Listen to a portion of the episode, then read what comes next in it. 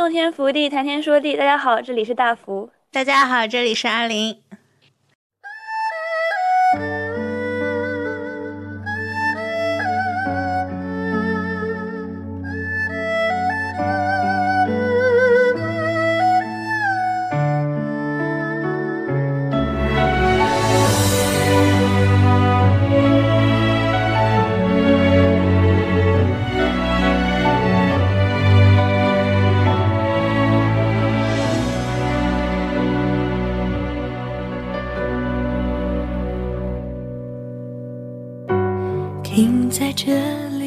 就是影视剧的抖音化，就是穿越文的快穿化，是吧？编剧的话最注重的是那个主角的塑造嘛，然后主角的话他穿越过去，他的身份是一个向上的身份认同还是向下的一个身份认同的差别。然后太子妃升职记，他原本作为一个男性，他在这个世界上就现代社会来说他是一个比较高的位置嘛，然后他变成太子妃之后他就变成女性了，而且是在就是算是比较偏古的一个设定下面，就是他作为一个女性他要怎么去适应是当时的一个这样的设定。而陈芊芊的话她是一个向上的，因为陈芊芊在他们那个架空世界设定中女性的权力更高嘛，啊，所以她产生了这样子的一个叙事差异。不再看天上太阳透过云彩的光。然后一方面我好像可以运用一些现代人的智慧大展拳脚，但一方面这个世界对于我来说是格格不入的，我自己从小所信守的观念和信念在这个世界是不被承认的。就是我相信人都应该活着，我相信就是没有一个人应该被白白牺牲，但是在这个世界不是这样的。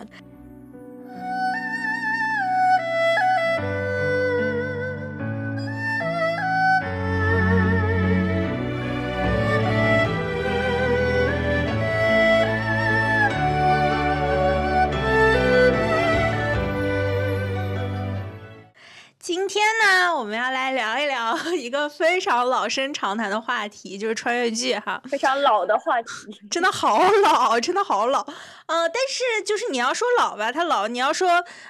就是已经过时嘛，也没有完全过时，大家到现在还不是在拍穿越剧。咱们现在最近上的这个《星汉灿烂》，它就是一个穿越小说改的剧啊，所以剧中有很多不太合理的地方，就是因为他穿越小说嘛，然后改成非穿越小说了，然后我们既然现在不给拍穿越剧了嘛，因为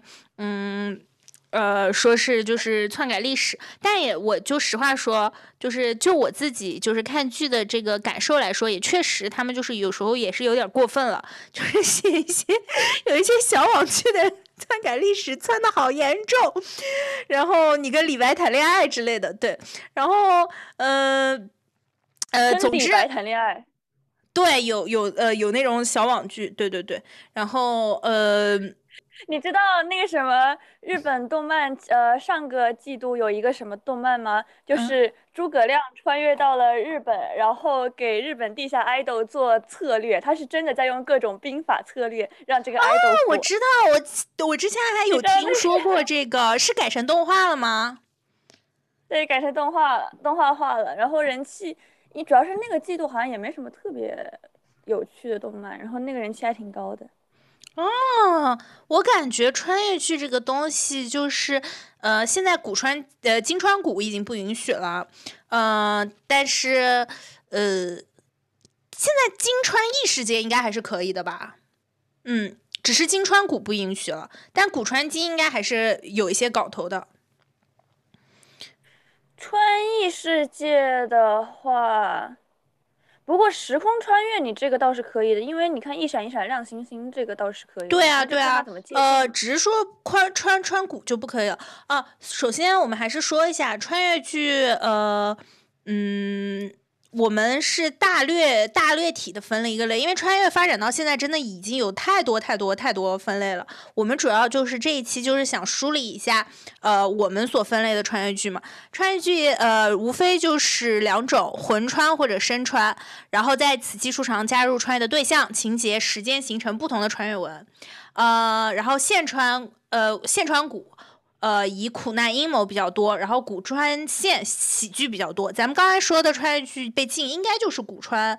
线川谷，就是金川谷啊。然后一般来说就是魂川和身川都有，这个我们可以一会儿讲。然后但是现在已经开始搞各种轮回了嘛，就比如说。有一些我觉得可以稍微提一下，但并不在穿越剧的范畴。就比如说，之前你提到过，你挺喜欢民国的嘛。有时候就是民国的剧，它这种就是不搞穿越，它直接就是古人一直活到现在，有很多。你想想，司藤不就是？就是它有民国的故事啊，它也有现代的故事线。你看起来好像是一个古穿今，但是它就是。实话说，它就是一个古穿今的效果呀。它虽然说是中间沉睡了很久，然后现在又活过来了，但它就是有一个古穿今的效果。但是你又感觉它好像跟穿越又不是那么的相像，感觉穿越就是一个比较大体的分类吧。然后这么一说，其实有蛮多的，像周雨彤之前演的另外一部，也是就是只要人能长生嘛，你往前也不用再活多久，你再活个100年。你就是民国时期了嘛，所以这种我就觉得不是特别像穿越，然后古穿今我觉得其实还有很多可以挖掘的，而且之后我也看有好多东西要上，是吧？就是感觉古穿今还是有好多，就是它之后还有很长的故事。我们今天先主要想就是从现代然后穿越到各个地方的情节。也就是说，我们查一下广电，主要还是说，穿越剧最好，如果说是穿越剧的话，就是可能就不能上新。然后穿越剧本身应该也比较贵吧，因为普遍来说，如果你穿越到古代的话，那搭景啊什么的都挺贵的，所以可能对穿越剧来说是个打击嘛。然后咱们现在看金川谷的确实就没有很多了，所以正好也是穿越剧就是有点告一段落的时间，我们可以做一个盘点。然后我们先从这个不知道穿越剧发展剧情的这个来做盘点。等一下，我步步惊心和宫没有列在这儿，就是因为步步惊心和宫知道要情节发展是列在这儿的。你看不见我的屏，是列在下一章的。怪不得我没有列，那步步惊心和宫就下一章说。你这要具体说一下，你这个知晓发展这句话很奇怪，有点好。首先就是不太知道情节的发展。其实我一直觉得穿越和重生这两个东西有时候有一些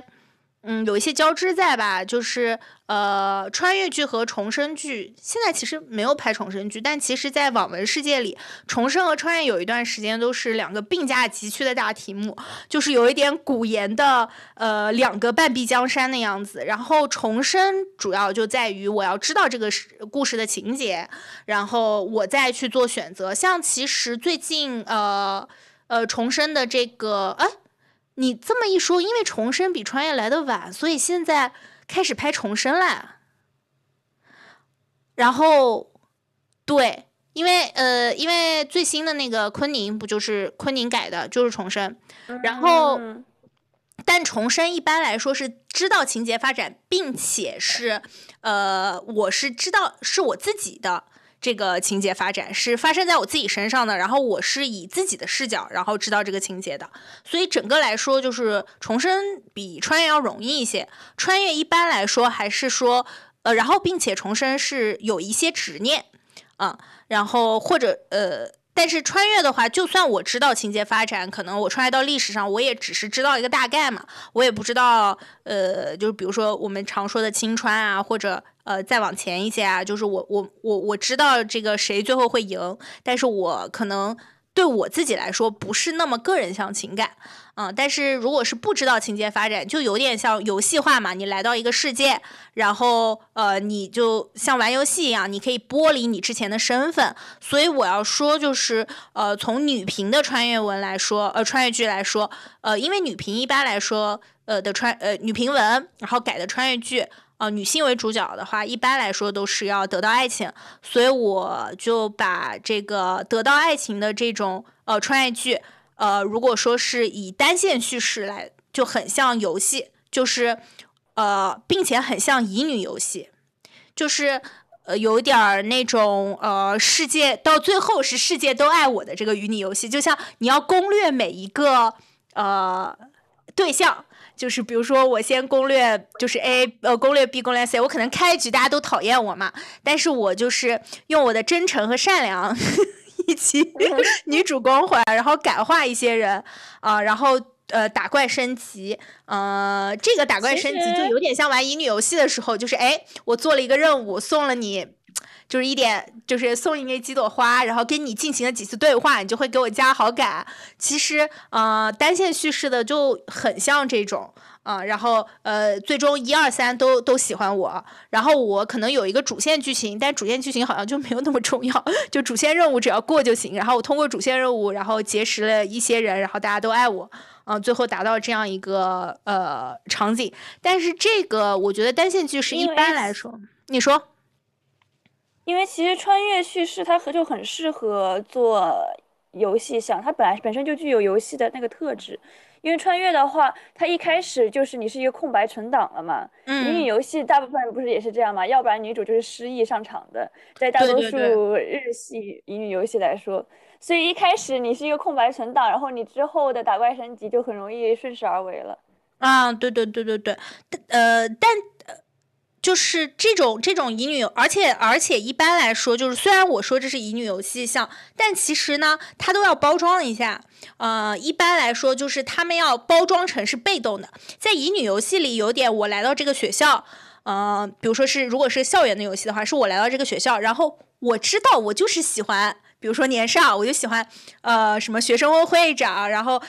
可爱阳光学弟或者篮球社社长，或者就是什么学霸啊、我就是集齐这4个，我就是喜欢他们，我的主线任务就是攻略他们。但是放在这种单线叙事的乙女游戏里，我还一般是被动的。一般来说，虽然他最后你好像其实感觉达成的圆满结局，说大家都喜欢我，然后我挑一个就行了，但其实他们一般要弄一个。主线，哎，要不然是复国，要不然是成就霸业，要不然是为自己翻案。总之，它就是要有一个主线。然后你后来发现这个主线好像不重要，他在主线的那个路上结识的男人以及和他们谈恋爱才比较重要。然后他们一般都会拿一个主线。在古早一点的晋江文，我把它归结为就是那时候女主是比较智慧和独立的，就是再往前翻个大概10年吧，那时候的这种单线叙事的女频的穿越剧，它其实女主一般比较厉害，但现在就是爆的几个可能女主就没有那么厉害，或者说是现在整个影视剧就有点就是流量被小网剧瓜分的程度嘛，所以反而爆的几个就不那么厉害。我们先说就女主比较厉害的，对我们来说比较有距离感的，也就是说我们一般说的大女主剧，大女主剧这种就是不知道剧情发展的，一般就会不会想着我要改变剧情嘛，他们都有自己的任务。我盘了一下，正好是我们一共有6个八五花，现在比较活跃的6个八五花，然后有3个人。也是是拍过这一类或者说是穿越小说改的剧的，是刘诗诗的《醉玲珑》，赵丽颖的《楚乔传》和杨幂的《扶摇》，然后非常好笑的就是，你说他们是穿越剧吧？哎，其实他们不是穿越剧，他们都是在后穿越时代拍的剧，所以他们就是有一个言情有一个穿越剧的内核，因为它是穿越小说嘛。然后他一定要改成非穿越剧，所以我觉得也可能是这3部的数据都没有很好的原因，毕竟还是有一点水土不服的。醉玲珑我记得我当时看的特别早，那个女主就是厉害到，就是她不但穿越，她还很厉害，就是厉害到那种一个神医骨传人，然后我记得当时一个特别匪夷所思，但是我当时就是非常相信的一个点是，我记得特别清楚，当时那个就是女主她是一个那种神医骨传人，她就啥都会，她又医女，完了以后身世又高，就是那时候的古早穿越晋江剧就是女主都是很厉害的嘛，他们穿越剧都是一般说就是穿越之前都是特工或者佣兵，反正就是一个在现世界也是很厉害的人，然后他们过去也很厉害。然后当时在一个宴会上，所有人都中毒了。然后我记得女主她养了一个小宠物，然后让每个人在身上割了一道口子，给他们反正使了一个计谋吧，然后在每个人身上割了一道口子，他就放他的小宠物去吸每个人身上的毒，后来每个人就好了。我当时我就想到说，这个女主也太厉害了，这不只是穿越剧了吧？这是仙侠玄幻小说。这个宠物什么妖吗？是一个白鼬还是一个狐还是什么我忘了。但是你要像说在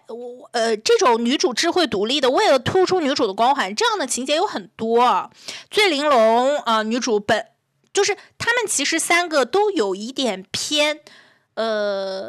首先他们三个都是架空嘛，因为虽然不给拍穿越剧了，但其实他们也跟历史没什么关系，他们拍的都是架空，都是非常架空的架空啊，什么邻国啊，什么就是什么国的话，跟中国古代历史是没有任何关系的。其次是他们都要带一点玄幻色彩，为了突出女主的光环，就是他们就是女主都好厉害哦，就每个人都恨不得能就是天上的仙女，就是如果醉玲珑说就刘诗诗是天上的仙女的话。楚乔传的这个赵丽颖就是那种暗影之王，因为本身这个楚乔他在穿越过去之前是那种特工嘛，就是007号什么什么特工那种，反正就很厉害的那种人，上天入海那种。然后扶摇就更别说了，扶摇就是虽然有一些小成长在，但扶摇也是他是有一个什么那个世界的人就是男主角本身就喜欢女主角，甚至扶摇有一点那个男主角把女主角找回去都是因为他爱她了，就是他穿越都是因为就是他是一个人力的穿越啊、是把男主角找回女主角都是为了他们的、手动的是吗？啊，是个手动的穿越，对对对。然后醉玲珑的话，我记得是女主角的主线是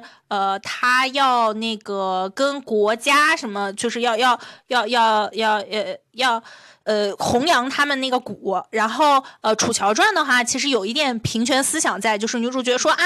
就是我要带领你们杀出去什么什么啊、这个也是这个剧的高光时刻嘛，但是那一段是很燃的。然后扶摇我记得当时扶摇是个大长篇嘛，是个贼长的那种，非常典型的就是大长篇女频。然后一整个不但是让所有男人都爱她，并且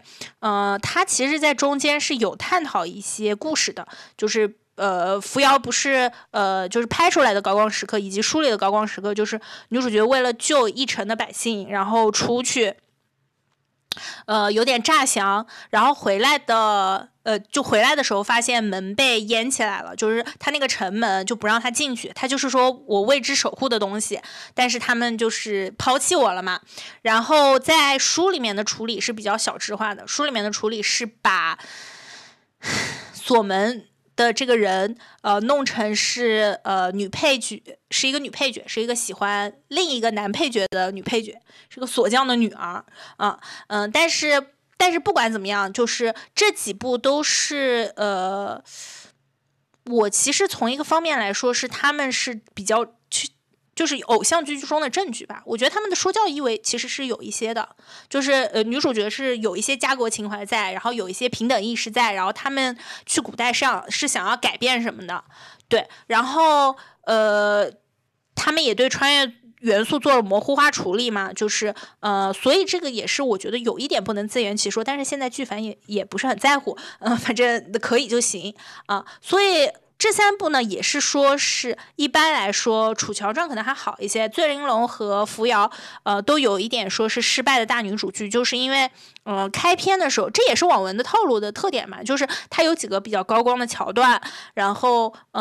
让人相信你们是真的想要为这个世界做点什么，但最后《楚乔传》是根本没拍完，然后《醉玲珑》和《扶摇》都是以这种就是得到爱情结束嘛，就是有一种就是我上个星期盘点那个穿越小说的结尾的感觉，就是有点你当时明明告诉我你想要改变点什么样，干翻这个世界，结果最后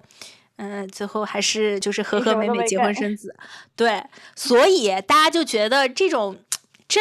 偏正剧向的偶像剧，大家就觉得哦，我们看烦了。然后虽然说有笑有泪吧，但是又长，然后看着也很累，所以就到我们的网剧，就是到了我们的网剧时代。这时候的女主就是比较搞笑，比较清醒，然后比较可爱。嗯，然后是我看的两个你瞧不上的网剧叫这时候女主是普通的，然后他们也是比较。什么叫我瞧不上？是不要给我贴标签。我知道，我不是，我不止这个没看，我前面的醉玲珑主要战扶摇我都没看。你在我看剧的时候在干什么？你在追星是吧？我双世宠妃我也看了一点，但是主要是双世宠妃的男主太丑了。这段要我给你掐掉吗？还是不用？随便。进而论吧、就是，大家难道不觉得吗？就是突破一点的这种网剧，就是它就是整个把网剧做这种穿越剧做轻喜剧处理了嘛。然后你可以看出投资也非常糊，就是投资也非常的轻松随意啊。然后我其实还蛮喜欢的，一个是我的皇帝陛下，哎呀天哪！现在想起来真是时代的眼泪，那时候肖战还只能演男二。那时候的男主，哎，现在也是有一些然后还有双世宠妃，对，然后我的皇帝，对，我的皇帝陛下呢，讲的是非常架空哦，双世宠妃和皇帝陛下都非常架空，而且他们的那个设定就是之扯，就是纯网剧的扯。我的皇帝陛下是，但是我是真的很喜欢看这种扯的设定，我看得非常开心。我的皇帝陛下是女主角是赵露思嘛，然后是她是穿越到这个的这个朝代呢，每个古老的家族他们都是12星座中的一个，并且他们传承了就会具有超能力。我真的对，是你吗？圣斗士星矢。我真的对超能力这件事情欲罢不能，我发现。然后他们就会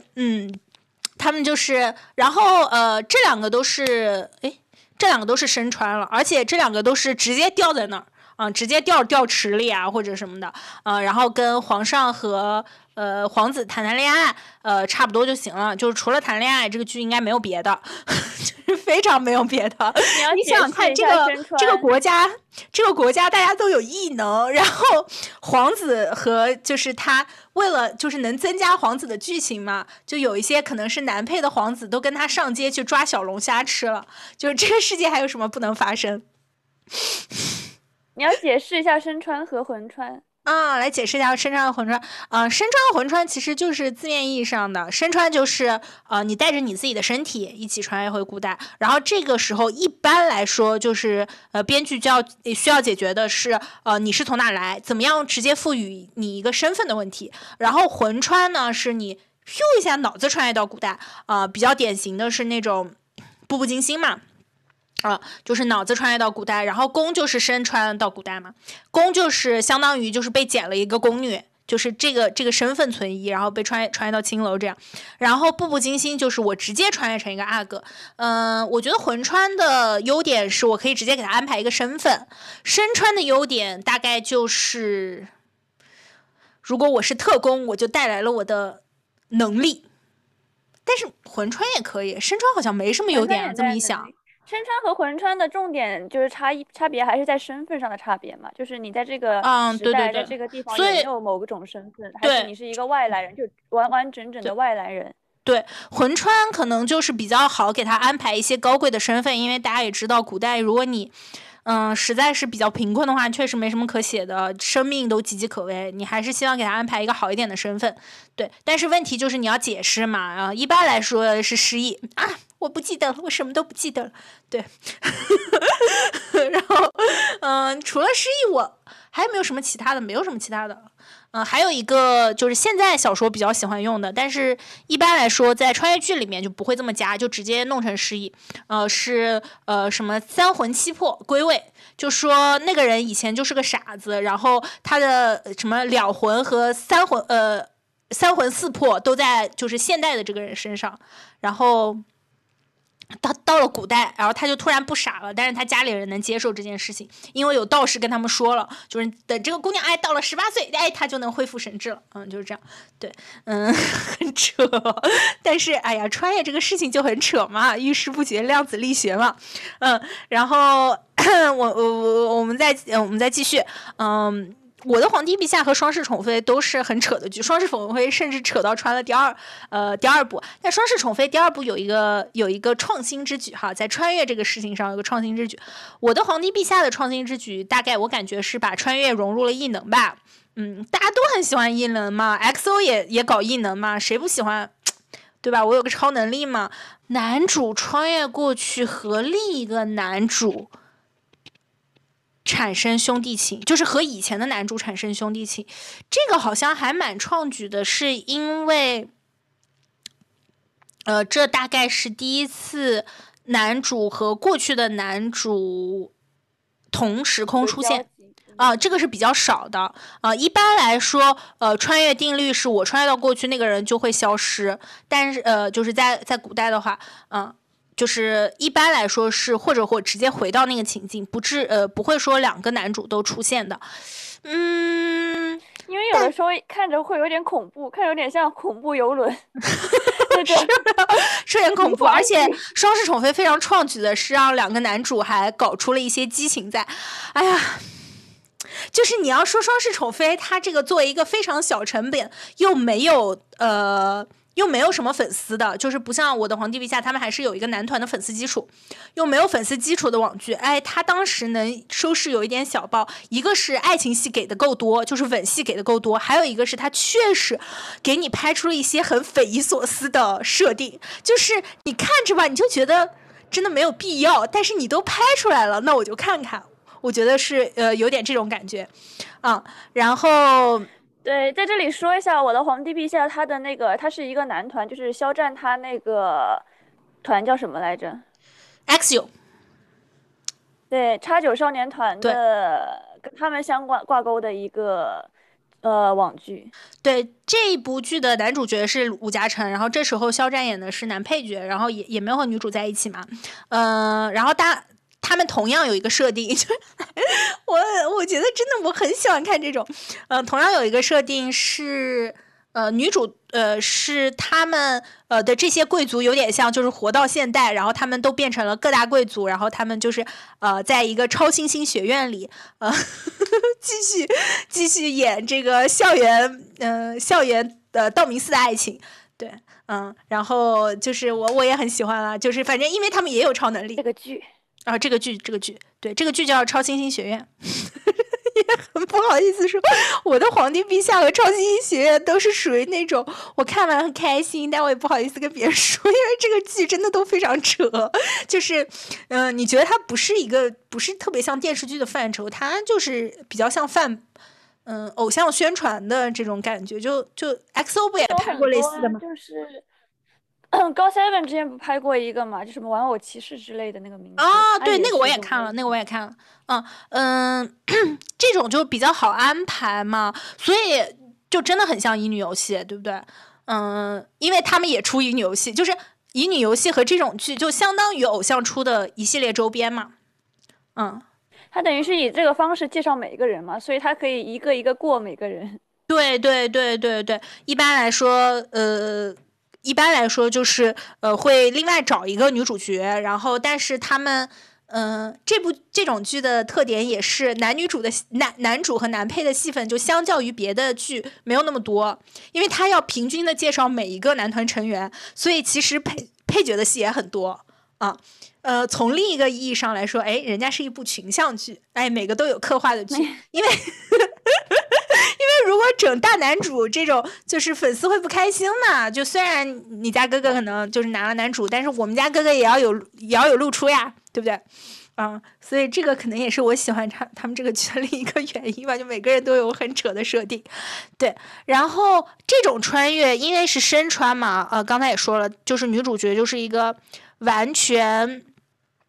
很外来的元素，它在这个地方一般来说是很难有什么归属感的。哦、双翅宠妃不是神穿了，双翅宠妃是魂穿，但是双翅宠妃是女主角穿越到了那个人身体上，然后那个人还在那个身体里。他有时候他在最后大战的时候还冒出来了一下，就是一身两破。哇，双翅宠妃。可以，这个剧真的很神奇，这个剧真的很神奇，你知道，就是这个剧的各种设定，你都觉得哎有点东西，对。但是这个剧的元素就是因为女主角是有一点搞笑或者玩闹性质的被带到古代，他们还是非常想要回来的，就非常想要回到现代的。所以一般来说，其实这些剧不像前面这种说教意味的剧，就是说我们要解放这个世界，我们要让人过上更好的生活，这种突破型的网剧，就是后一时代的网剧，女主角就想回家，他们就想回家，享受空调和 WiFi， 女主角就是想回家，所以这种其实比较符合现代人的想法，对对对，看着也比较轻松嘛，没有什么虐恋，然后也没有什么家国情怀，因为他这个国，你就感觉这个国就没有几个人，你就觉得他是一个村子自己在那玩的，对，没有什么党同伐异，都是说什么，就非常非常非常简单的一个剧情哈。然后所以说一般来说也是都让女主角回归到现代。一般来说可能因为就和男主谈恋爱了嘛，会让女主直接回到现代，或者我的皇帝陛下里面的处理是女主角回到现代，然后发现有一个就是男主可能也穿了一趟还是什么，就是男主就是也是现代的一个小明星，这也是一个穿越剧经常喜欢用的，就是说我回去发现有一个长得和你一模一样的人出现，然后他知道我们的故事，对，就会这种感觉，和你一模一样的人，然后他们就是类似于陈芊芊的那种感觉，对对对。但是有时候就这个处理不好，其实粉丝有时候会不买账，就觉得，因为有时候电视剧会处理成，对，有时候电视剧会处理成就是他其实并不知道这个故事，有时候粉丝就说毕业了，对大家来说。最重要的就是你这个就是好像大家定位一个这个人到底是不是这个人是就是在于他的记忆是不是通过这个一样的记忆，所以就才产生了陈芊芊当时大家还是比较能接受的，而且希望他们二搭拍现代嘛。但是那个我才不要和你做朋友了，当时对对我刚才就想这个那个处理才是比较差的，就是因为他不是同一个人了，他没有那段记忆的话他就不是那个段霄了。对，大家就是对于这个很在乎，也不知道为什么编剧就是不肯让他们俩一起做梦。总之就是，还是有这个的元素，但一般来说女主都会回归现实的生活，然后最后结局就当是一场梦啊，醒来之后还是很感动。这样，这种网剧呢，收视率一般不高，但投资也不高，所以其实我觉得一般来说也算比较成功的投资了吧，这是就是女频的单线叙事。然后如果说是大家这一套路玩完了，单线叙事不好了，就很想。做一些情节上的改动，就不是只是穿越，然后做一些情节上的改动，然后这个就好像是还是韩剧玩的比较多，国产剧玩的比较少吧，就是双线叙事好像还没有剧在玩，所以就举两个韩国的例子，就是《人血王后的男人》和《W 两个世界》。属于因为双线叙事我觉得它的好处，第一个是古代和现代有点互相交织的感觉嘛，并且是女主角回到那个世界，去那个世界，然后又回来带着男主角回来，有一点两边就是古川京、金川谷都有。W 两个世界是更不一样，是穿漫画嘛，有女主穿到漫画里面，然后男主又穿过来，就是可以互相对比。这个剧我觉得它第一个的创新是在于大家知道这个男主角到了现代能发生一些什么。我觉得它这个有一点必须要确认的点就是我觉得有一点矛盾的点嘛，就是男主角为了女主角来到现代了，好，大家都可以想见，一个古人到了现代会发生一些不适应嘛，就有一些东西不会用什么什么，但是呢，就是人血王后的男人，对对，人血王后的男人，以及那个乌法王王太子。五塔房王太子也是，五塔房王太子也是，但是编剧也知道大家不想看男主当废柴当很久，就是一个古代人突然到了现代，你什么技能都不会，对吧？然后你也没有证书，你也不能说就是我汉语好，对吧？我古汉语好，我就可以去教书，你不可以教。双世宠妃写的是男主角帮女主，就是帮别人家做古玩鉴定。这是一个出路啊！人血王后的男人，这个男主角是干什么来着？卖东西吧，我记得是卖东西，就是为生。我还记得。然后或者还有一个比较常见的道路，就是男主怎么着嘛，帅嘛还是帅，就是可以当明星出道。总之男主要找一个办法，在现代社会立足，并且能够还是比较好的生活下去，就不至于要让女主接济。因为实话说，就是古代的男子吧，他就是穿越到现代呢，除了长得好看，他在尊重女性这个方面来说，就是你也不能把他突然写成那种女强男弱的爱情了，就是他们的爱情地位是就还是有点像古代那种，就是还是一个男强的爱情嘛，因为他们一般是地位身份很高的，所以这个男主就要变得非常厉害，就是这个男主一定要找一个办法，让他古代也厉害，现代也厉害。就那个世界是王，哎，这个世界我还是王，就我还是很厉害。然后这一段我觉得一般来说比较扯，我还是很相信现代文明的发展的，我不是很相信就是古代人那么快就能适应。你觉得那个诸葛亮就是很快能适应吗？就是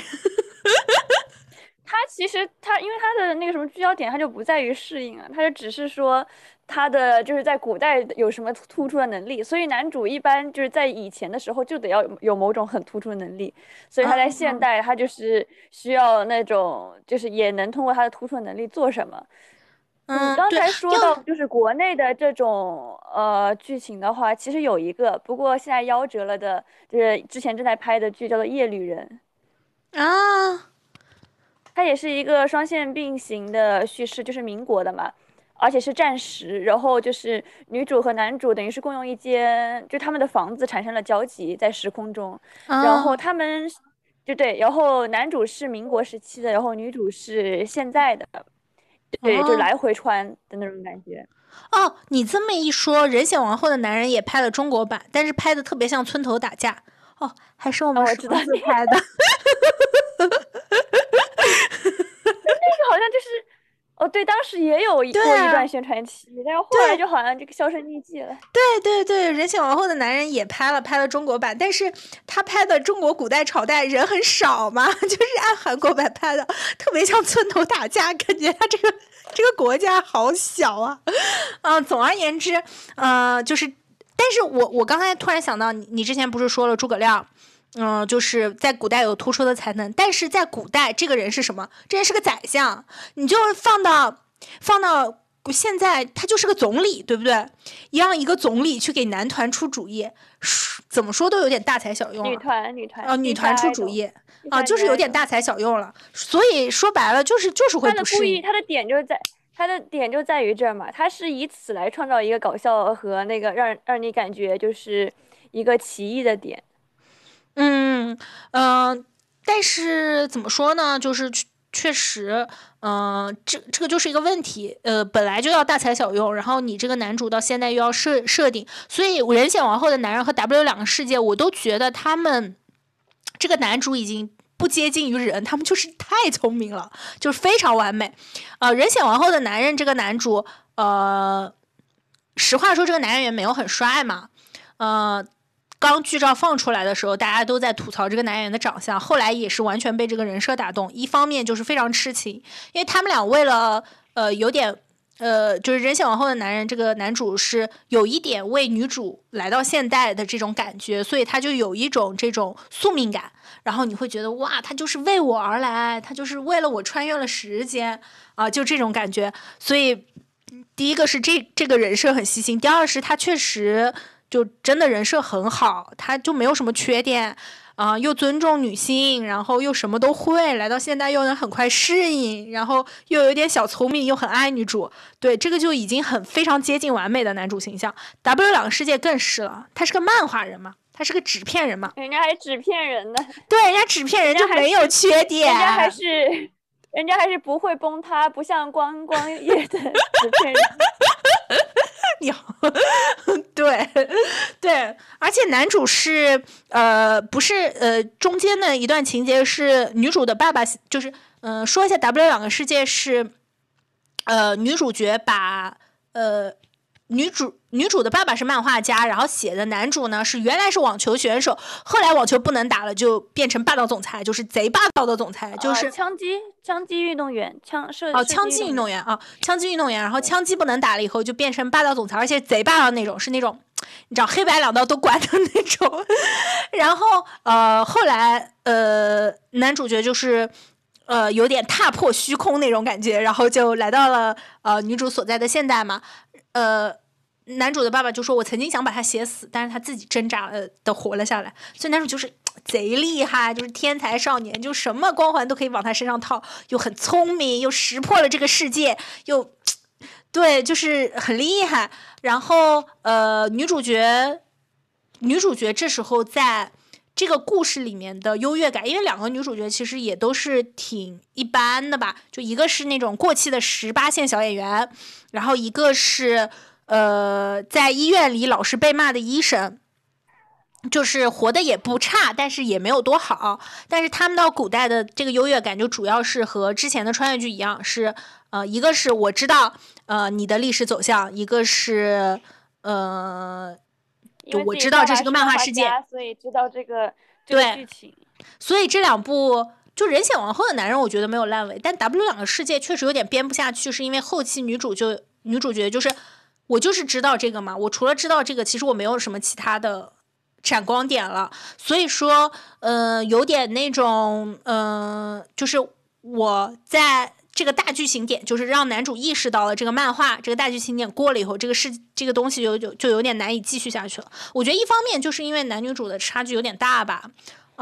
因为男主就是太完美了，因为你要让他在现代也是很厉害的嘛，就是到了我们这个世界也是很厉害的，男主就非常完美。然后女主角呢又是比较普通的，然后女主角唯一不普通的地方就是她知道这个，但知道这个就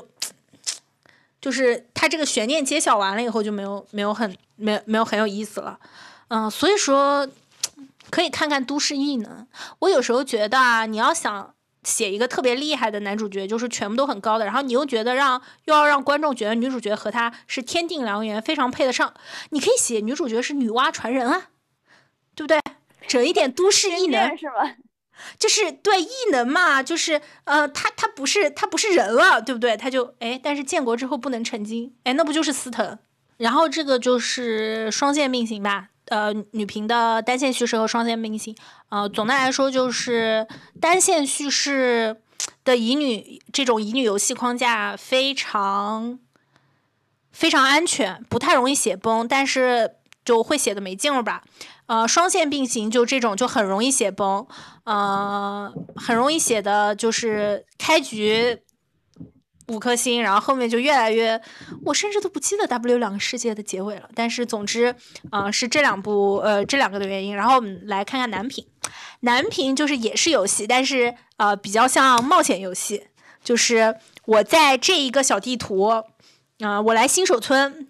然后在新手村我打了一个大 boss， 然后我又到另外一个地方打了一个更大的 boss， 就有点像这种。改变世界的冒险游戏，然后男频就比较主动了，因为女频我们说她被动，其实是因为她说是要改变世界，最后其实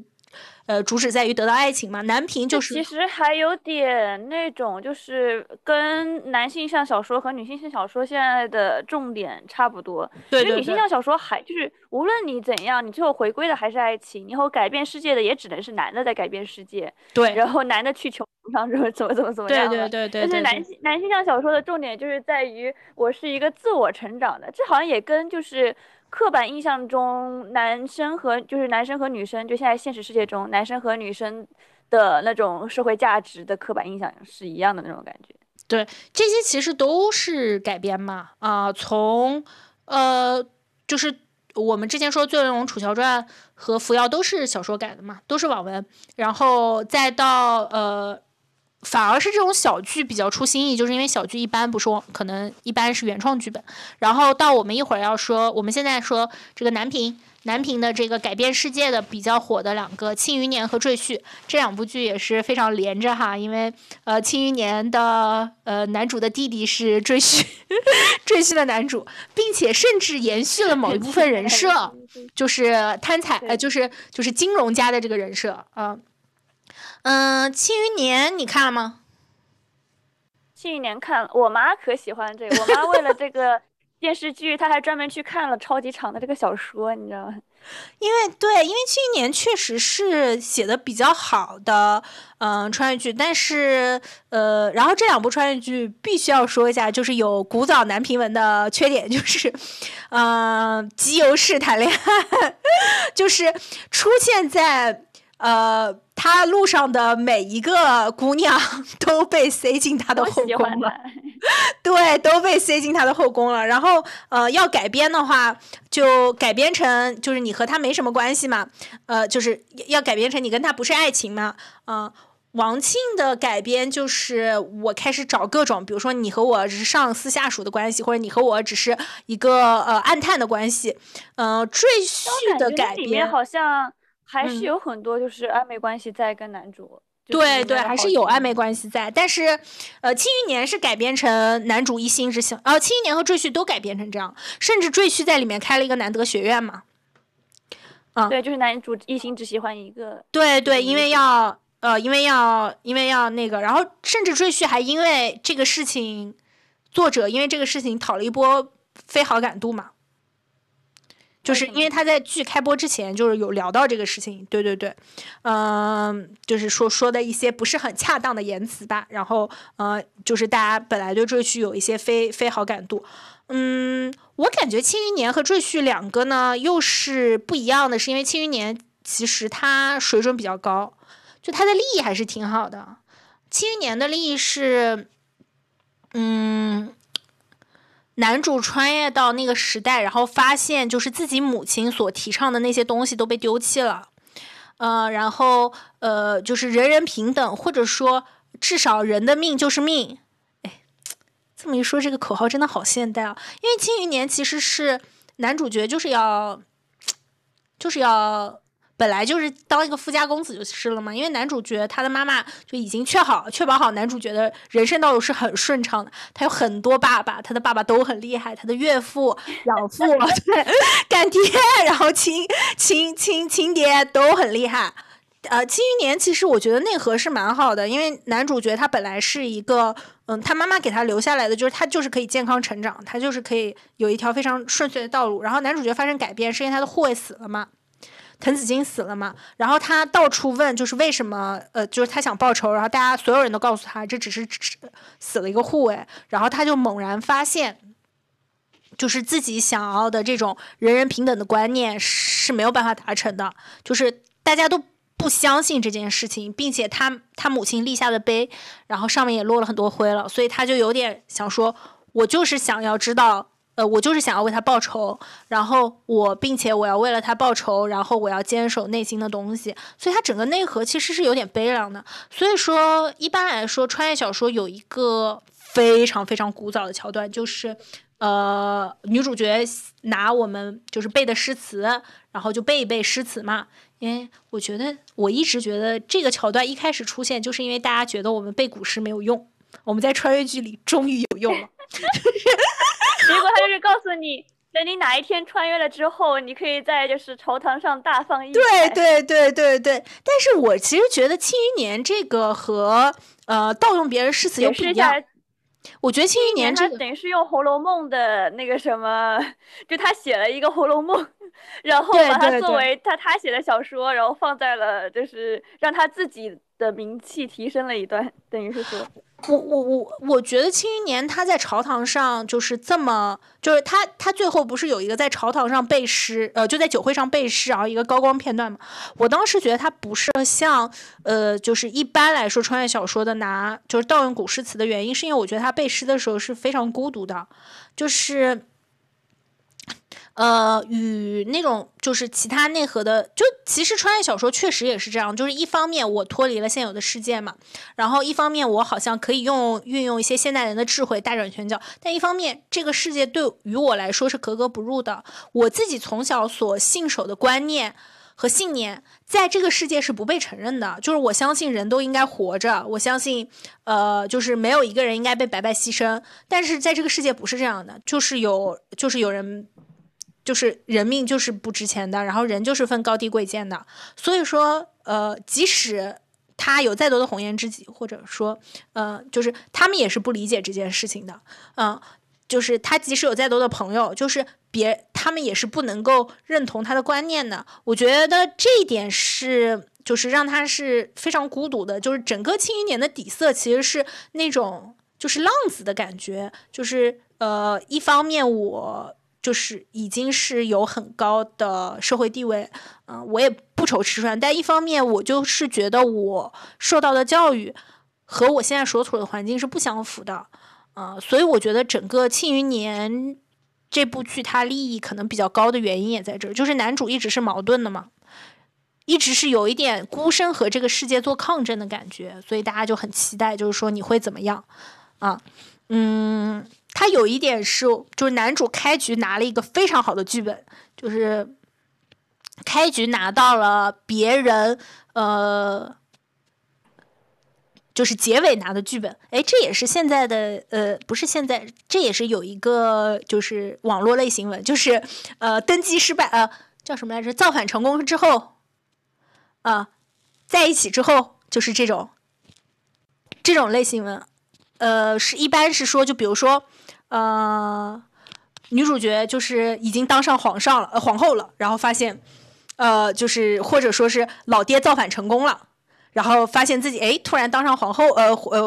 公主了，然后之后发生的事情。所以《庆余年》有点这种，就是因为她的母亲叶轻眉就是一个大女主文嘛，就是很厉害的人，然后她有点继承了母亲的所有遗产，还继承了一个机器人，你说这好死不死，然后就变成他开局是满血，但是他要对抗的是整个世界，就整个世界都是他的 boss， 就这种感觉。这之前不是叶轻眉相关也有个什么嘛，就是他们说想看叶轻眉的故事嘛，然后 B 站上也有很多这种剪辑啊，对对对，其实有点像大女主故事之后留下来的这个孩子又会发生什么样的故事呢？那样对对对对对，想看这个。所以《庆余年》是比较火，是因为它也确实和一般的穿越小说不太一样。那咱们说《赘婿》就和一般的穿越小说非常一样了，它就是一个非常典型的穿越小说。就男主角他在现代是一个金融大鳄，哎，咱也不知道金融大鳄是什么哈，反正他就是一个金融大鳄，然后被暗杀了，然后穿越到古代继续搞事业的故事。赘婿他就是一个非常古早的大家不能接受的南平穿越文，他要改了现代化，所以他要加南德学院，要加很多搞笑的喜剧的桥段，这个在原书里面是没有的。所以这个男主吧，其实我觉得选郭麒麟还挺对的，他就有一种有一点智慧，但是平时又很搞笑的感觉，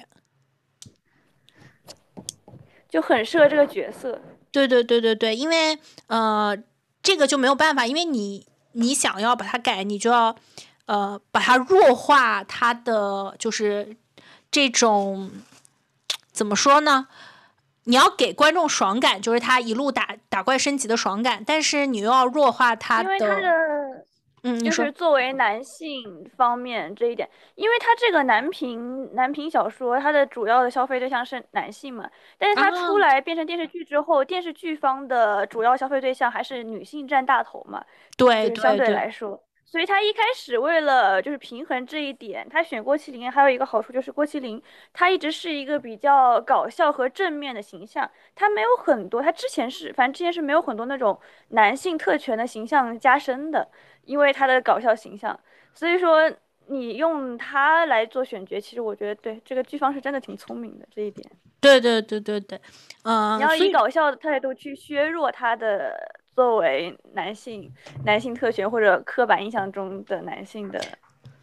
方向。对，他其实就是赘婿，就是一个非常非常爽文的爽文，就是从来没有遇到过什么困难，然后所有的金手指都能开，然后用一些现代的手段对那些古人进行降维打击。降维打击这个事情真的挺残忍的，其实你要是如果不包装在一个喜剧内核里一样，就是我们之前说的越努力越不幸，就是他的那些配角都是越努力越不幸，他就是拿着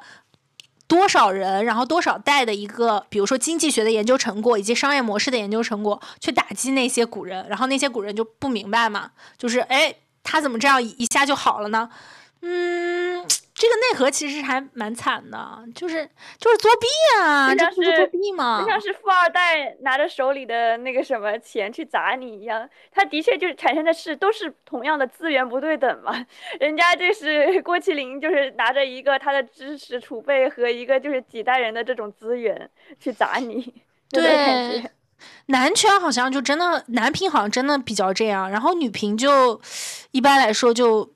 对于现代的利用就不是很够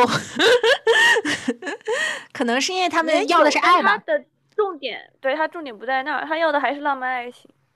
所以这说明什么？说明人类的情爱几千年都没有改变，你哪怕到了现代对于爱情也不会比古代多认识多少，但是商业模式和经济发展是有一定改变的，你是可以进行降维打击的。就是女主角不会因为在现代学了几个爱情小技巧回到古代她就所向披靡了，但男主角是可以因为在现代学了一些商业小技巧回到古代去所向披靡的。这说明什么呢？这说明我们人类的感情就没有什么发展嘛然后我们这个男频说完了嘛，说的还都是不知道发展的穿越剧，然后我们来说说知道发展的吧。知道发展的穿越剧呢，还是蛮多的，也是这个穿越剧的这个有点鼻祖的形式了。知晓发展里面主要分为非自愿和自愿的，我这边把它归类为情节向的穿越和自我重生的穿越。一般来说穿越这个事情都是非自愿的，所以说我们主要情节穿越的这种非自愿比较重要，就是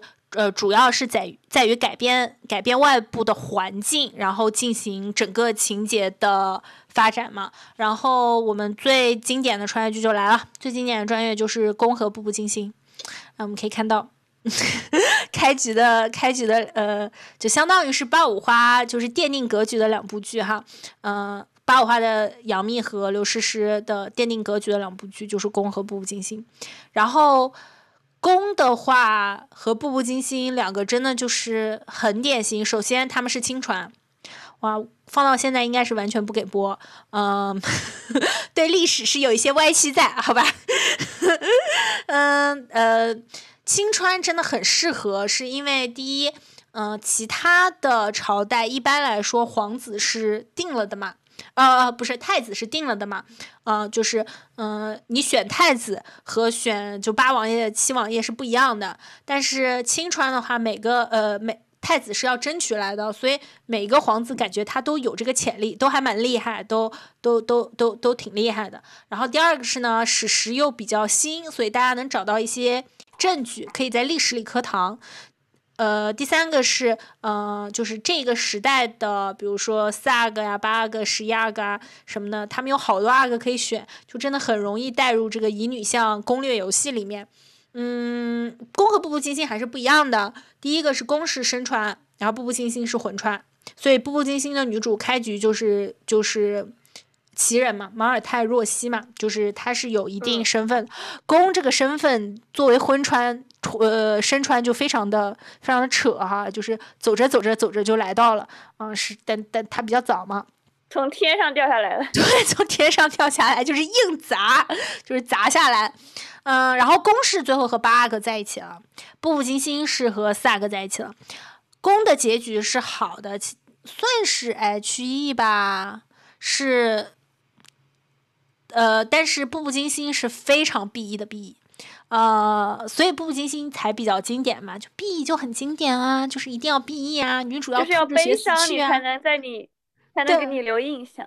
嗯，然后他们的主线内核都有一点是女主角已经知道这个朝代会怎么发展了，然后但是女主角还是无法自拔的爱上其中一个人，然后她曾经想要试图改变，但是发现其实一切改变都是徒劳。就有一点，这个有一点人还是被历史洪流推着走的感觉，就是你就是一粒小水滴，你放进去，即使你知道一些情节，知道一些先机，即使你有现代人的智慧，你也改变不了什么。我觉得《宫》和《步步惊心》他们就是开启了穿越元年嘛，虽然之前有《寻秦记》、有神话这种，但是那个时候还是男频的。宫和步步惊心有点开启了女频的穿越元年，女频的对，寻秦记啊、神话还是那种男主角回去谈个恋爱，或者和秦始皇就是做兄弟，是和秦始皇做兄，反正就是和古人很厉害的人做兄弟这种感觉啊。但宫和步步惊心是开始女主角回到古代，然后被所有人喜欢这种感觉了。然后哎，真的是都是很老的剧了，所以步步惊心的姊妹篇梦回大清现在拍大家确实也不是很适应了。一方面是梦回大清的质量确实不是很好，一方面也是因为大家对于这个女主角跟几个阿哥谈恋爱这件事情好像就是已经不那么感兴趣了。嗯，然后就是小说像小说像就是其实就是架空嘛，就是宫和步步惊心这种和古代人谈恋爱不给拍了啊，我们就开始搞架空。搞架空就很快乐了，搞架空就开始乱搞。我们就说到太子妃升职记和传闻中的陈芊芊，两个都是爆剧，就几乎是一个是爆了乐视吧，也爆了张天爱，然后一个是爆了赵露思，就完全是把女主角捧上了。第一个方向就是女主角的塑造是非常出彩的，就是女主角是很有亲和力，然后又很有趣的。太子妃升职记有一点，女主是那种，怎么说呢，颠覆的形象吧，就是她原来身体里是个男人嘛，所以就是形象很颠覆。然后传闻中的陈芊芊就是比较快人快语，也比较搞笑，我觉得是非常好的发挥了赵露思的个人性格特点的这两部剧。然后他们就是宿命可以改变嘛，太子妃升职记是。太子妃升职记更多的其实想要探讨的，我觉得是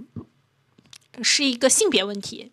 本身是有一点男性穿越到女性的身体里，然后他一直被当作女性对待了以后，他对自我身份感产生了怀疑，甚至已经开始接受自己是女性的这个事情，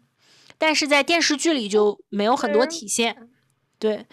电视剧感觉其实这样子，就是对于穿越剧的，就是编剧上的分类，它是分为两个，就是作为这个，因为编剧的话最注重的是那个主角的塑造嘛，然后主角的话他穿越过去，他的身份是一个向上的身份认同还是向下的一个身份认同的差别。然后太子妃升职记他原本作为一个男性，他在这个世界上就现代社会来说他是一个比较高的位置嘛，然后她变成太子妃之后，她就变成女性了，而且是在就是算是比较偏古的一个设定下面，就是她作为一个女性，她要怎么去适应是当时的一个这样子的设定。而陈芊芊的话，她是一个向上的，因为陈芊芊在他们那个架空世界设定中，女性的权力更高嘛，所以她产生了这样子的一个叙事差异。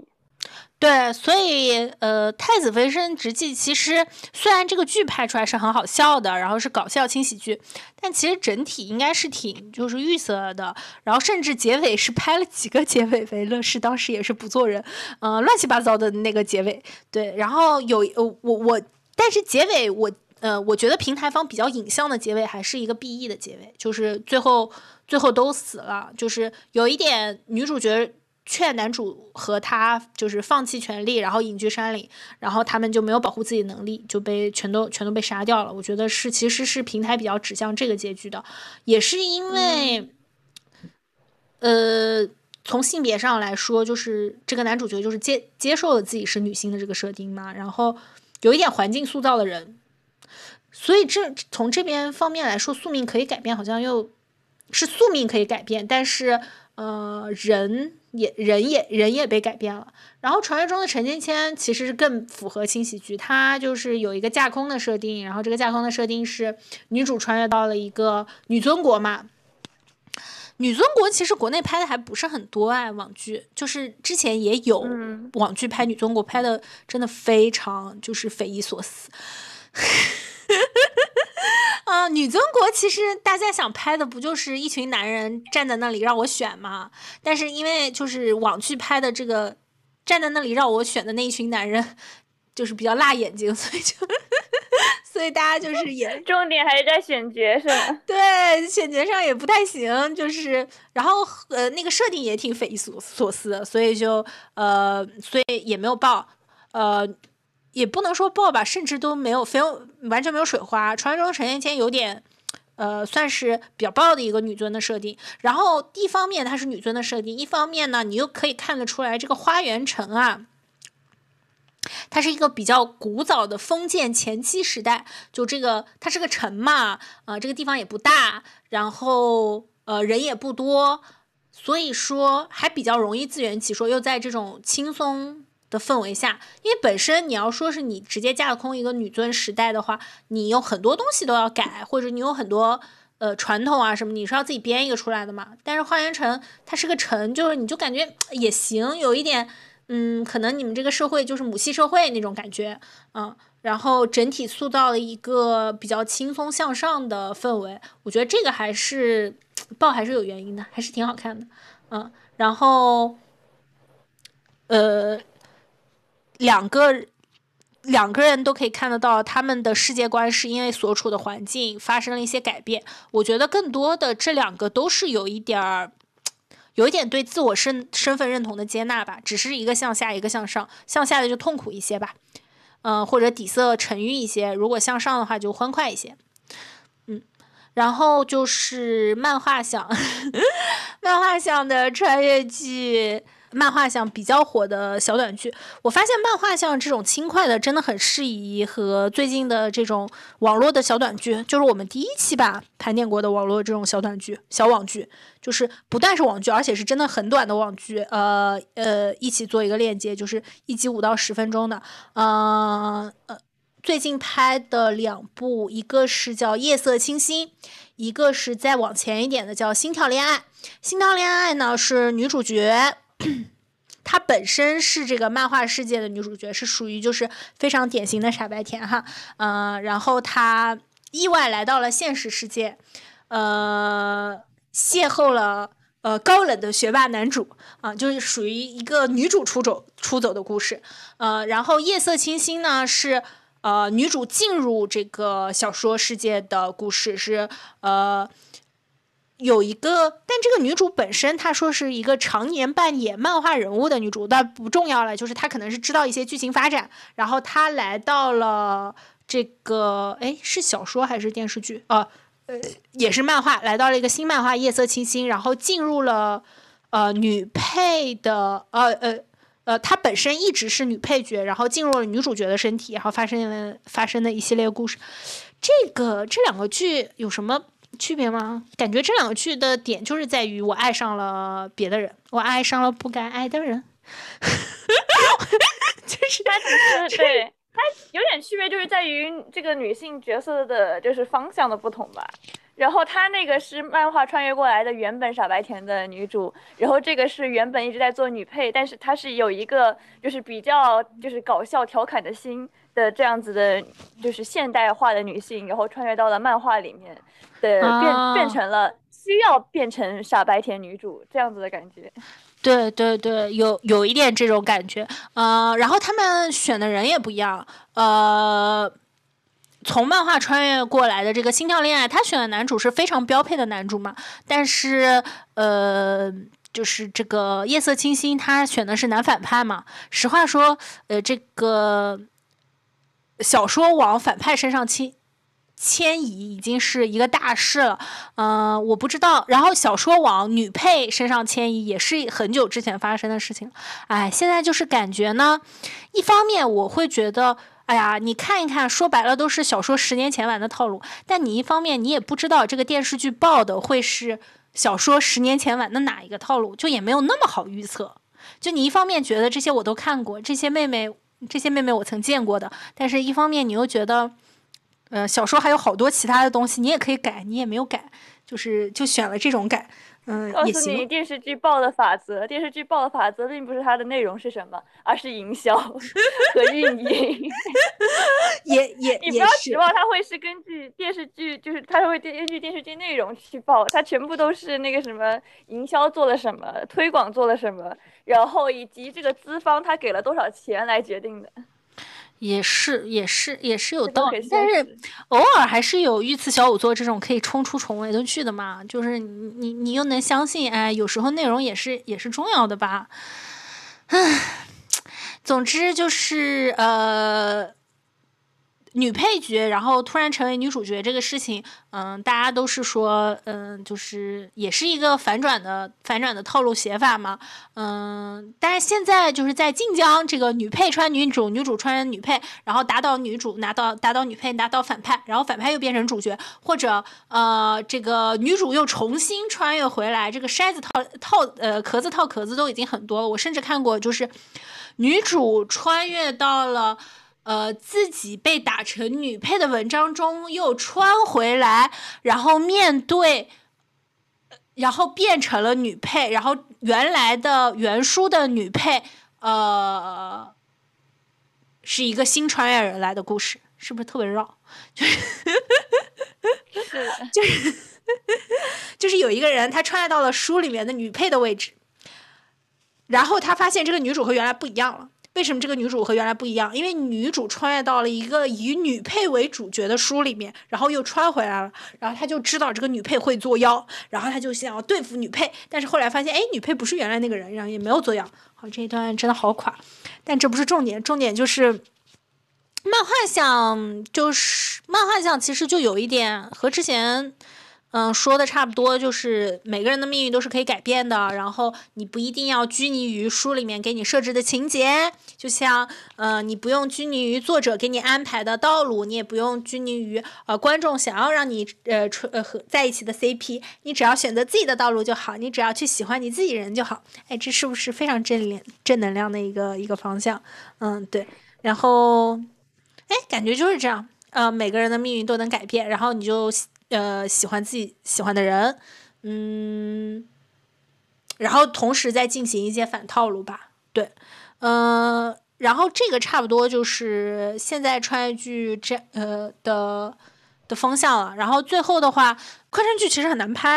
我其实很喜欢快穿文，因为快穿文的节奏比较快嘛，然后爽点容易来的比较高，但是穿剧就是耗资，你就会知道很巨大。就是因为相当于你本来，朝堂搭个景，然后内宅搭个景就行了。快穿就是你到哪儿就要搭个景儿，所以快穿文哪怕是现在拍出来的2个快穿文，要不然就是减少快穿字数，要不然就是穿越的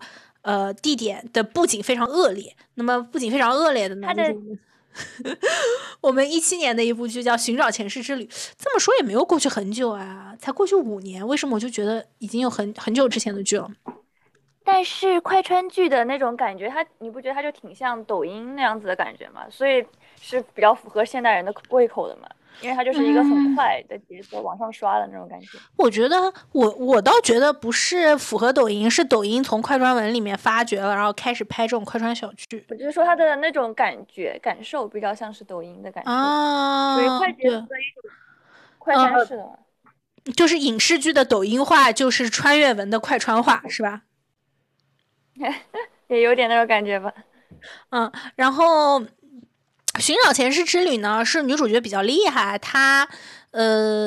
是可以自己自主快穿，就是我想穿去哪儿就穿去哪儿，所以这个女主角的性格也是比较古灵精怪，然后到各个朝代做任务这种感觉，并且是我去了一下我就回来，我的时间流速是差不多的，我就去待个2月，我就回来了嘛，就出趟差这种感觉。但另外一个被拍成剧的《炮灰攻略》呢，它不一样，是因为它本身是起点文的一个哎，他们俩区别其实也有一点，起点和晋江的区别就是，《创世宫之旅》是晋江的嘛，然后《炮灰攻略》是起点文，它本身就是，很长，然后他在每一个世界都有一点完整的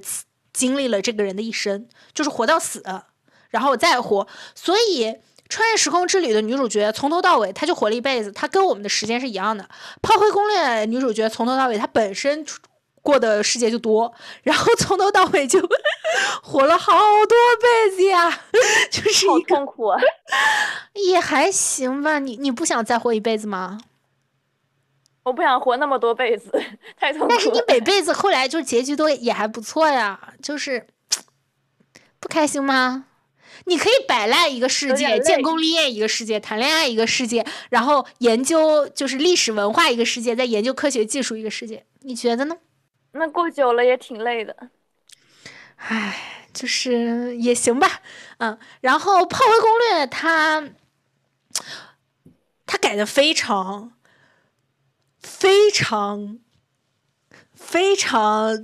改的非常严重，就是它是怎么改呢？是这样的，《炮灰攻略》是有一点非常快穿文非常那个经典的设定是，女主角本来是要到各个世界搜集男主角的残片，就是虽然我在每个世界都谈恋爱，但我谈恋爱谈的其实是同一个人，兜兜转转没有逃出你的五指山，有点。女主角到了一个世界，然后我要获取你的好感度，只有让你对我的喜欢到达100或者什么，我才可以收回你的灵魂残片，就有点这种感觉。然后女主角《炮灰攻略》是有点女主角开局就是其实是挺笨的，然后这个文章的设定是有点男主角找了很多人帮他，就是找了很多人攻略自己，帮他收集灵魂残片，但只有女主角做到了。就女主角其实是人设是那种又。比较笨拙，但是非常努力，然后非常坚韧，这种的一个人设，然后最后和男主角在一起，我们就帮他把灵魂碎片都收集了，把每个世界的男主角都攻略了。哇，这个确实有点好难啊！就是你在每个世界，你都要接受一个不同性格的男人，然后你还要让他爱上你，就是100%的爱上你。电视剧是把它改成第一个世界的男主角其实才是男主角，然后。和他到好几个世界的故事了，反正整个就改得非常非常不一样。但我还是觉得第一个世界我磕得蛮开心的。对，穿越时空之旅有点女主角只是去各个世界做任务，虽然有人喜欢上她，但其实她最喜欢的还是自己师傅，就最后还是和自己师傅在一起嘛。所以穿越有点只是调剂。不是他灵魂生命的真正目的，穿越有让他成长，但并没有那么多成长。毕竟你出个差的成长和你活过一辈子的成长啊，那还是不一样的。就是你出个差能成长的再多，那你也不如你奶奶活到就是寿终正寝，然后再重新再活的这种人生经验丰富嘛。你活了那么多岁，你肯定就比较丰富。然后这个《炮灰攻略》和《穿越时空之旅》一般来说是。每个时空的走向是可以改变的。快穿文吧，既然是快穿了，一般都会给你情节和剧本嘛。不管你是穿越到历史，还是穿越到一个小说里，如果说让你独自摸索，那就是一般都是会有点困难，一般会把人设大纲都甩给你，让你看看你能不能改变。一般来说是可以改变的嘛。你要成功攻略这个碎片，你才能回到现代嘛，才能走嘛，所以《炮灰攻略》和《穿越时空之旅》从一个方向来说，有点穿越小说像《无限流》。因为《无限流》是去做任务嘛，但是有时候是大逃杀任务，有时候你是要在这个时空里找到一个节点，一个关键点，有时候你是要在这个时空里做一个什么，你收集一个什么东西。那穿越时空之旅就不是寻找前世之旅，就有点是我要做一个任务的感觉了。那炮灰攻略其实也是做任务的感觉，就只是说他们的任务比较限定啊。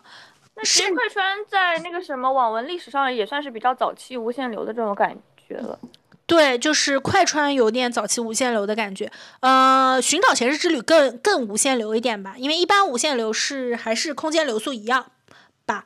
一般不至于无限流你过那儿要去那一辈子。所以就更游戏化吧。嗯，但这种游戏的话，可能比较像打副本的游戏化。对，哎，这也跟乙女游戏的发展方向有点发展分支有点类似，就是比如说我之前玩的《时空中的绘旅人》，它不就是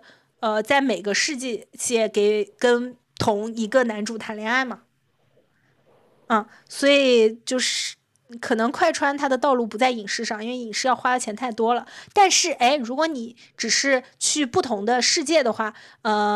我只要换一个背景，然后男主的头加在另外一套服装上就可以了。哎，这个对我的花费就不是很大。快穿的话还是挺适合像是短视频平台这种类型的架构，但短视频平台我怕钱不够。哦，它并不需要你，只要你不华，就是服装啊什么这不需要做的很华丽嘛。其实现在很多短视频平台的那种服化道，你不是看嘛，它基本上能做多的东西的话也能做得多，它只不过是并不需要那么华丽。我觉得快穿就还挺适合这样子的方面走向的。快穿，你看那些网剧，你觉得他花的钱多吗？嗯，快穿的话。我觉得《炮灰攻略》和《穿越时空之旅》不是，刚才你说《寻找前世之旅》，寻找前世之旅，他花的钱都不多。也是，那是因为他们改了很多，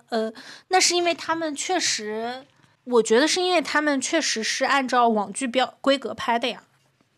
就他们的服化道确实就是比较一般吧。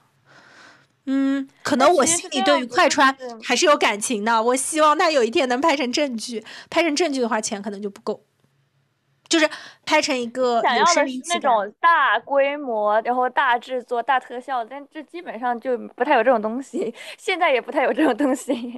嗯，而且它不好选，因为快穿每个男主都不一样，没法分男主啊，就是这一方面上就是你就很难就是做大制作，是因为你要真的找比较好的演员来演的话，比较有流量的或者比较有流量的演员来演的话，男主就不太愿意被压翻，有点男主一样。快穿从基本上就上不了，就是大制作，快穿基本上就上不了 S 级和上星。嗯，男1、2、3、4、5、6都是同一个戏份，可能人家不太愿意。嗯，也有道理。这个也有，而且剧方肯定花不了那么多钱，你光是花一个那个什么男主的钱，你就要208万了，你这个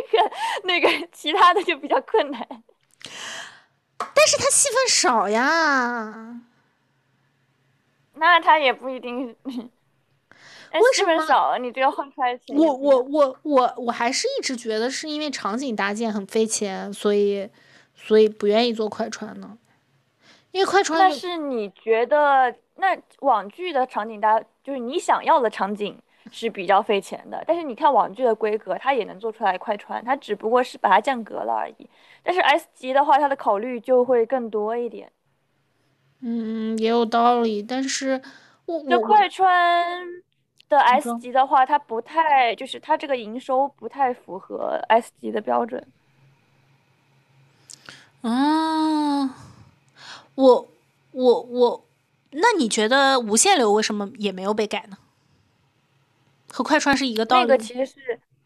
个其实算是就是无限流的一种了嘛。那个开端，它是一个就是你不没看开端讨论的，基本上就算是它是比较简单化的无限流的一种。哦，也是。那为什么有很多就是挺好的那个网络小说？因为实话说，咱们现在很多影视改编的原著不是写的最好的那类网络小说嘛，啊，或者不是写的最好的那类作品嘛，有很多其实五线流啊写的非常好，为什么他们也没有被改编呢？因为制作方看的还是性价比嘛，你看无限流就不好改编，开端比较好改编的原因是它只需要一辆公交车。真的好便宜。对，但是性价比来说，你要拍快穿这种，就像你说的 S 级的话，它要达到 S 级的标准，它那样子的场景设定以及你要好多个男主这样子来，对它来说就不太好达成，它性价比就不高。本来就是你看爱奇艺，你就能知道它的收益是很差的。爱奇艺上一年是不是也是负啊收益？它收益基本上是很差的。然后你这样子的方式，你就很难做到。对，我有一个朋友，就是说在爱奇艺的投资部，就是劝那些大老板来投资，说他们每一个老板需要交代的事情就是跟别人解释，在百度的投资部嘛，就跟别人解释为什么百度不撤掉爱奇艺的资，为什么我们还要往爱奇艺投钱？对，为什么百度不抛弃爱奇艺？确实，因为虽然骂影视平台骂得多，但是影视平台现在的收益的确是挺岌岌可危的。但是他们非要把钱投那种，但是仙侠也很费钱啊，要做那么多特效，飞起来掉下去，我觉得可以试试。你觉得他们花钱了吗？你看这仙侠特效，你觉得他们花钱了吗？花了多少？你感觉到了吗？就是它这并不是符合现在行业的特效标准的。你看《流浪地球》，你看那些什么，就是特效是能做到很好的，而且现在你知道，就是他们有一些的特效做的没有那个抖音小视频好。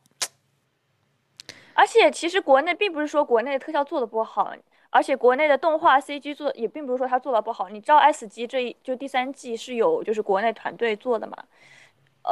我哪一部来着？好像有一个跟就是船航行的有一个相关的，那个动画的 CG 是国内做的，所以它其实能做到很好，但是只是看资方愿不愿花这个钱了。然后你看现在的那些个仙侠片的特效，就是因为你得花钱去请演员流量，那你就没有办法把钱花在就是特效上面。我其实做这个快穿越剧的盘点，其实主要也是因为我在想哈，穿越这个毛他们已经不能薅了，这个题材没有什么讲头了，他们还想再讲些什么讲些什么样的故事？确实有一个办法，你是把穿越改成就非穿越嘛？星汉灿烂是这样的，知否其实也是这样的啊。包括再往前的唐嫣原来演的这个《庶女攻略》改编的都是这样的，谭松韵演的这个都是穿越改的，但是我觉得这个的趋势可能也要慢慢开始衰落。那下一个节点在哪儿呢？就是实话说，网文的下一个节点我都没有看到可以改的方向。ABO 可以改吗？当然不可以，你觉得它能过审吗？ABO 不能改，然后现在网文搞女尊可以改吗？不可以改。女尊要看，我觉得不，女尊要看，现在的大方向就是要看她怎么改了。女尊可以改吗？然后就是实话说，穿越发展下去就是快穿啊，快穿也不肯改，然后无限流也不太适合。那下一个方向在做什么呢？但是要看她怎么做。无限流还是要看，其实我觉得无限流是可以做，但是它，要看就是你这个性价比的问题了。如果制作方考虑的还是，但是快穿就是你穿越题材的确是不太有的说，你就现在禁令来说，你就不太成。是我是觉得你在单纯拍古偶或者你在拍仙侠，大家其实确实已经疲倦了，因为就是玩不出什么新花样了，就是这么点了，它这个题材就到这儿了，就是已经拍的太多了，你就是得发展新的题材再去刺激别人了它就是到这儿了。而且星汉灿烂扶摇，它就是买这个的原因，它并不是因为它是穿越剧，它只是因为它有固有人气在而已，就这个 IP， 所以说它才这样子买的。所以我感它对于穿越这一方面的就是修改，也只是就是没有办法嘛。所以说现在对于穿越剧的发展，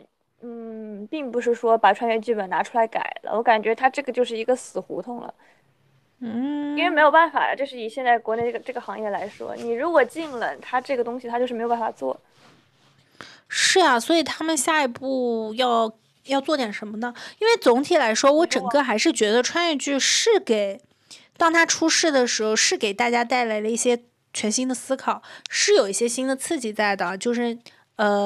它整个是一个可以做很多文章的题材嘛，也是大家不断创新，然后还是给人刺激，还能创造这么多收视的原因。但是现在就是说，这个不要拍了。那我们下一个能创造收视的，或者能拿出来拍的点在哪里呢？肯定我们是要有单纯的职场剧、单纯的古偶剧，但是肯定还是要有一点创新的剧吧，就是在情节啊、设定上要创新的剧。都市异能能不能再拍？但是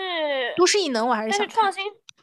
其实微短剧是现在创新最多头的一个地方嘛，所以我觉得其实这些个要看微短剧它的后面的审核机制怎么弄了，因为网剧的那个什么审核发行不是已经刚开始嘛？你看了吧？网剧的龙标出了嘛？嗯。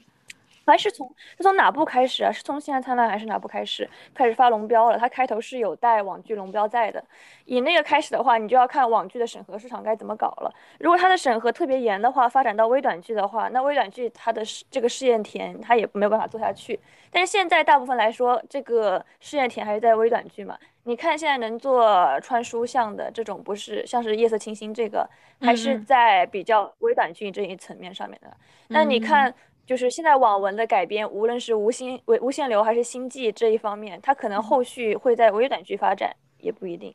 但微短剧还是有它的局限性呀。你看《夜色清心》或者看《心跳恋爱》，就是确实是开心的，但另一方面来说，确实是很难沉浸其中的嘛。电视剧还是要有一些铺陈，要和观众建立感情，但这些微短剧都很难做到。它是就是太短了。S 级的制作 ，S 级的制作就要遵守 S 级的严格审核，这就是没有办法的状态。所以说就不在穿越上薅了，看看别的题材吧，看看我们。好，我们现在就在说，我们现在其实主要穿越剧也差不多说完了。我们来说，你下一个押宝的题材是什么？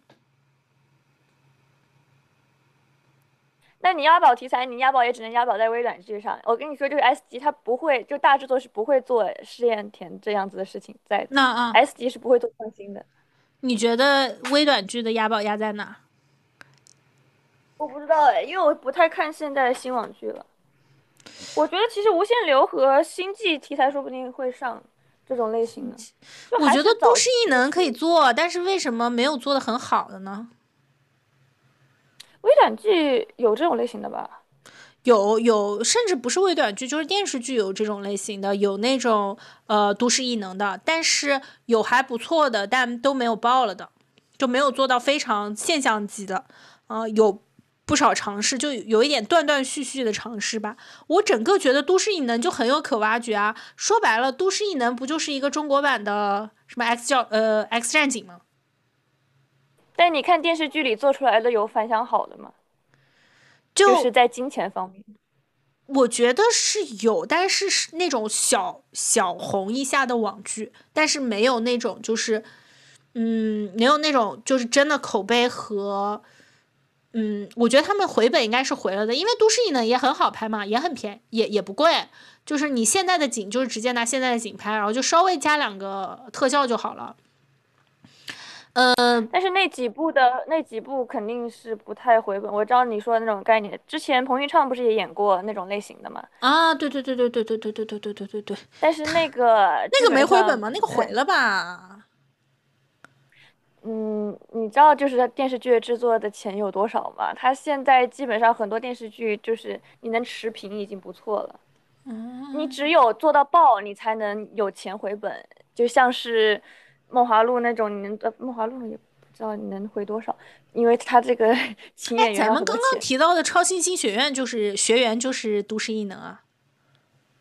啊。但是他这样，那你这样子需求就是得这样，因为超新星学员他是偶像方自己有出资做挖机机挖的合作项目，如果你以这样子的方式，他其实是可以出来这种东西的，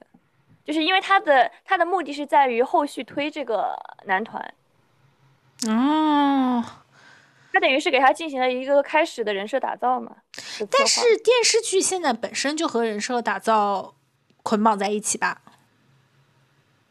但是演员是不太，就只是演员的话，他是不太就是注重于这一块的，因为如果你给他打造了一个固定的人设，他在其中了之后，他是很难就是进行其他的发展的。所以大部分演员，就像现在像《武林外传》这种情景喜剧很难再弄出来的，还有一个原因是大部分演员不想接这种就是比较长的、比较固定人设的东西了。嗯，但是我觉得只要你演技够好，你在另外一个还是能有不一样的。因为你看哈利波特都做出了多大的牺牲，他才能。但是你再看哈利波特，你还是觉得他不要再提了，不要再提哈利波特了。就是你自己，你这个演员，你自己的演技是演技，但是大众的评价又是大众的评价，你就是没有办法操控别人怎么想。这的确是现在这样子的状态。但都市异能，我觉得也没有到这个程度啦，就是这样吧。你赚钱，你去买彩票，你能就是有这个钱，你就可以拍。你好凶啊！我就是说，咱们畅想一下又不花钱。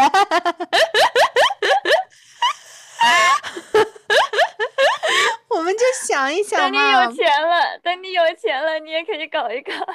嗯，等我有钱，等你有钱，你想拍什么？咱们就是说，拍一部电视剧的预算，我就给你砸在福姐的桌上。你想拍什么？我还真没有什么想法。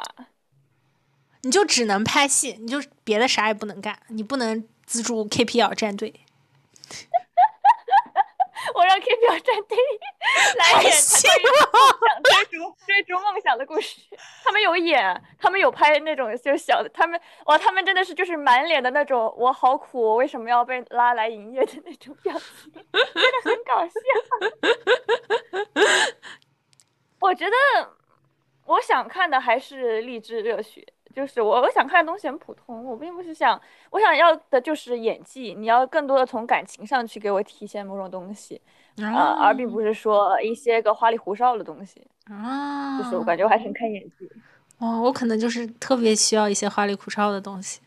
来刺激我的感受吧。就设定对我来说很重要。实话说，如果我有钱投的话，我真的很想投那个种田问。我最爱的还是那个做基建的，不仅是种田，而且是种田中的基建，就是我从一个小村庄发展成一个大王朝的故事。种田这种我也很喜欢。嗯，就拍出世界，把世界6拍出来，就是就是拍出王朝的发展。嗯，但我想要的不是那种，我想要就是普通的种田或者普通的美食文，就是那种。很细致入微的，你给我好好拍拍，就是美食就长什么样，就像是花间提壶方大厨花间提壶方大厨，可能类似于那种感觉吧。我因为我想我注重的点就并不是在于它的外在包装了，而是你实际这个内容做的怎么样，就是让我有一种情感的代入吧，或者是类似于。我觉得我之前比较喜欢的那个剧就是天气好的话我会去找你那个韩剧嘛，或者说无法相恋的两人之类这种，他就是把食物都拍得很好看，然后以及讲述一个读书会啊之类的这样子的很细致入微的生活化的体现，这种就很好看。我觉得就重点并不在于外在的包装，而在于实际的内容制作，是我比较想要的东西。哎呀，但是就是有一些新奇的设定才能碰撞出很酷的火花嘛。所以说白了，我们的电视剧选择也和综艺一样，就是综艺我也是喜欢强设定，电视剧我也是要强设定，综艺你也是要弱设定，电视剧你也要弱设定，差不多吧。电视剧我也是想看会法力的人谈恋爱，综艺。你也是就是电视剧你也想看普通人，所以你也想看假装会法力的人。相信，你要相信才有光。我没有这个信念感是我的问题，就是我看不了综艺，你就是这群人在那里演，关键他们还演得不好，你知道吗？综艺吗？你说戏还是综艺？综艺你就是有一种在其中带入，又有种疏离的感觉，就是很多类似于什么蜜桃之类的，你好像在这个剧情中，但是你又好像游离在这个剧情之外，就会让我有一种很难受的感觉。像什么呢？像恐怖谷效应，就是你看一个，就是你恐怖谷效应，它的重点不就在于你这个漫画做出来，它是把这个像 CG 真人一样做出来这个东西，但是它又游离在你想通过这个漫画的幻想性去表现它的幻想艺术，所以它是因为这个让看的人产生了恐怖谷效应嘛。那我看这个就是有就是设定包装的综艺，我的感觉就是啊，但你这个演员你在其中你又是这样子的奇幻设定，但是你又游离在这个设定之外，就让我有一种很难受的感觉。这不是很酷吗？我不是很喜欢。这不是很有名吗？很有趣吗？这不就是有一种睡梦中半梦半醒的状态吗？我就想，你要不就梦，你要不就醒。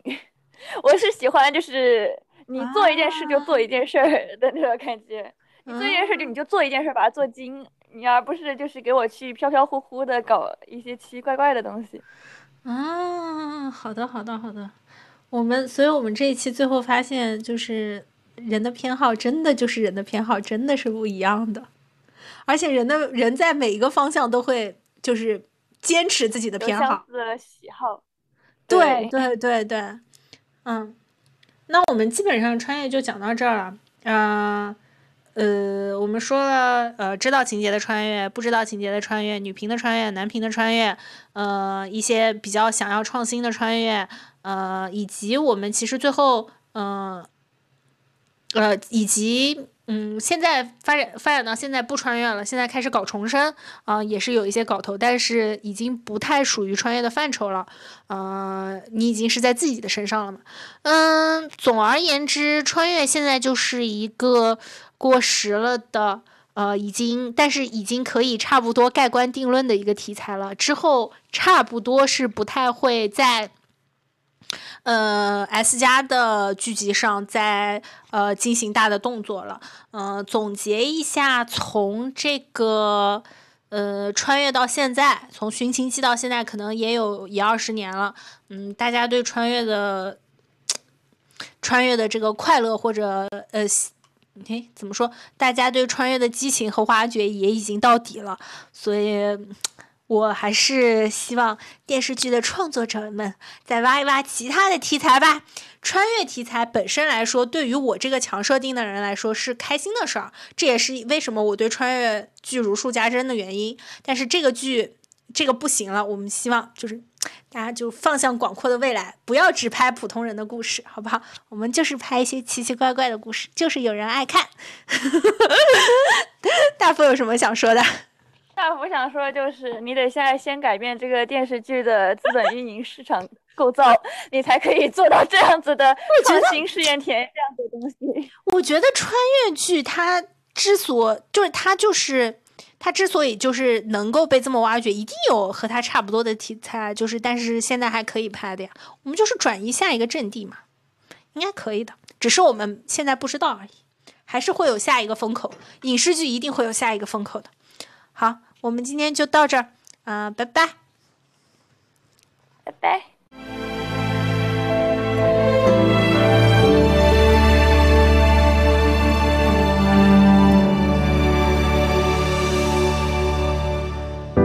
如果红颜并不曾淡薄，这世界有没有传说？身为飞蛾，若是不敢扑火，这宿命凭借什么装过？